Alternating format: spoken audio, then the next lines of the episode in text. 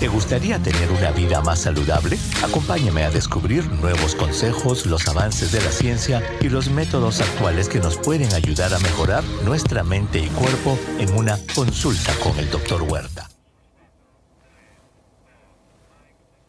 Abrimos el consultorio del Dr. Huerta porque la implantación de electrodos en el cerebro ha contribuido a restaurar las capacidades cognitivas de 5 pacientes que habían sufrido lesiones cerebrales. Los resultados de esta prometedora técnica desarrollada por investigadores de la Universidad de Stanford y colaboradores de otras instituciones han sido publicados en Nature Medicine, que hay que destacar que se trata de resultados preliminares vinculados a una muestra muy pequeña, por lo que se necesitan más investigaciones. Pero vamos a conectarnos ya con el Dr. Huerta porque el tratamiento despierta muchas esperanzas en un área crítica para la salud de muchas personas y lo tenemos a nuestro médico de cabecera, el Dr. Elmer Huerta, para que nos hable de esta potencial técnica prometedora. Doctor, muy buenos días, adelante. Hola Iván, qué gusto de saludarte. Buenos días también a todos nuestros televidentes. Pues sí, esta es una técnica muy prometedora, Iván, y esto es lo que en medicina se llama una prueba de concepto. Quizás valga la pena explicar brevemente este término, prueba de concepto. En medicina, en ciencia, cuando algún investigador tiene una idea, que puede parecer en ese momento hasta una idea loca, como se dice, diseña un experimento para probar si esa idea loca puede funcionar o no.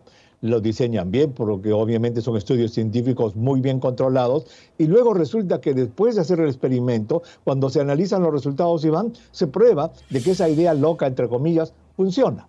Se hace en un pequeño número de animales o pequeño número de voluntarios humanos, pero se prueba el concepto. Y eso es importantísimo, porque abre las puertas para futuras investigaciones. Esto es lo que ha sucedido en este reporte que se publica en la revista Nature Medicine de esta semana. Una prueba de concepto. ¿Cuál es el problema? Hay más de 5 millones aquí en Estados Unidos, Iván, 5 millones que han tenido accidentes graves y en los que han tenido lesiones cerebrales como consecuencia, ¿verdad?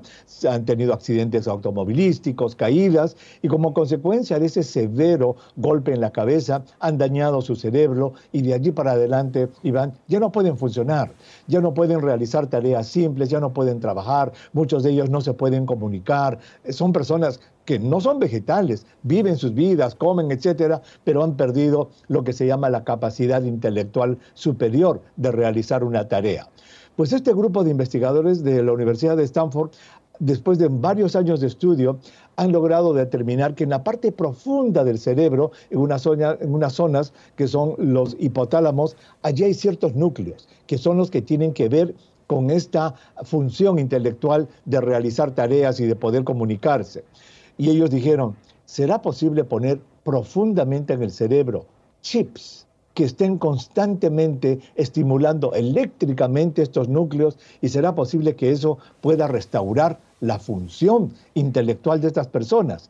Fíjate, ¿ve? La idea loca de poner chips allí. Bueno, han hecho esto hace 5 años.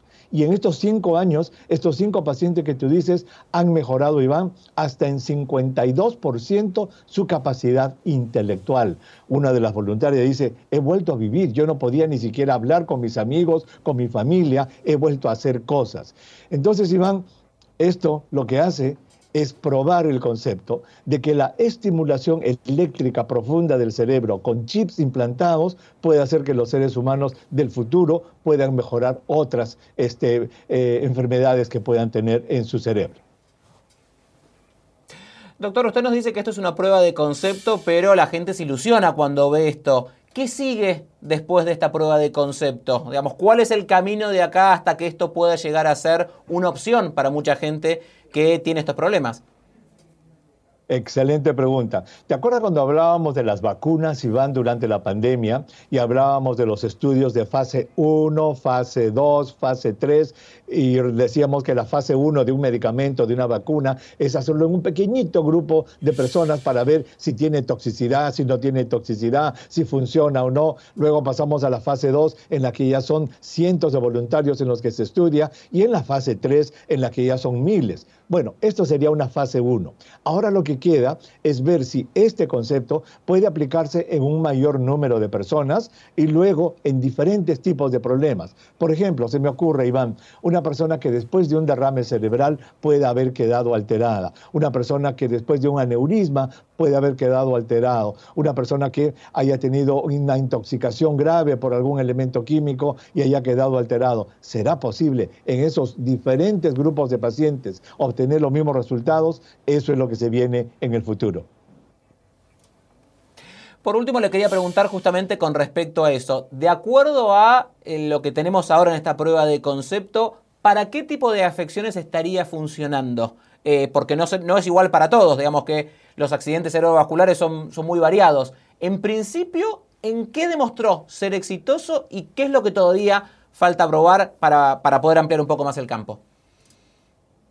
Muy bien, en lo que ha demostrado ser exitoso en este pequeño estudio es que ha logrado restaurar la capacidad intelectual, la capacidad de comunicación, la capacidad de ejecutar tareas en un grupo pequeño de personas que habían sufrido graves lesiones cerebrales después de accidentes. Eso es lo que ha demostrado. Ahora, ¿en qué otras, enfermedades cerebrales existe esto? Una interrupción en la comunicación de las redes cerebrales. Una puede ser un derrame cerebral, otra puede ser, por ejemplo, después de una cirugía cerebral en la que pueden haber daños en los circuitos internos, un derrame cerebral, un aneurisma que se haya roto, e intoxicaciones graves, por ejemplo, cuando hay por opioides, por alcohol, cuando se daña el cerebro. Entonces, ahora esa es la tarea. La tarea ahora es ver qué otras posibilidades terapéuticas pueda tener este hallazgo, Iván. Doctor, gracias por estar con nosotros. Con la claridad de siempre, el doctor Elmer Huerta, en vivo desde Washington, aquí con nosotros. Chao, Iván. Hasta la próxima. ¿Te gustaría tener una vida más saludable? Acompáñame a descubrir nuevos consejos, los avances de la ciencia y los métodos actuales que nos pueden ayudar a mejorar nuestra mente y cuerpo en una consulta con el Dr. Huerta.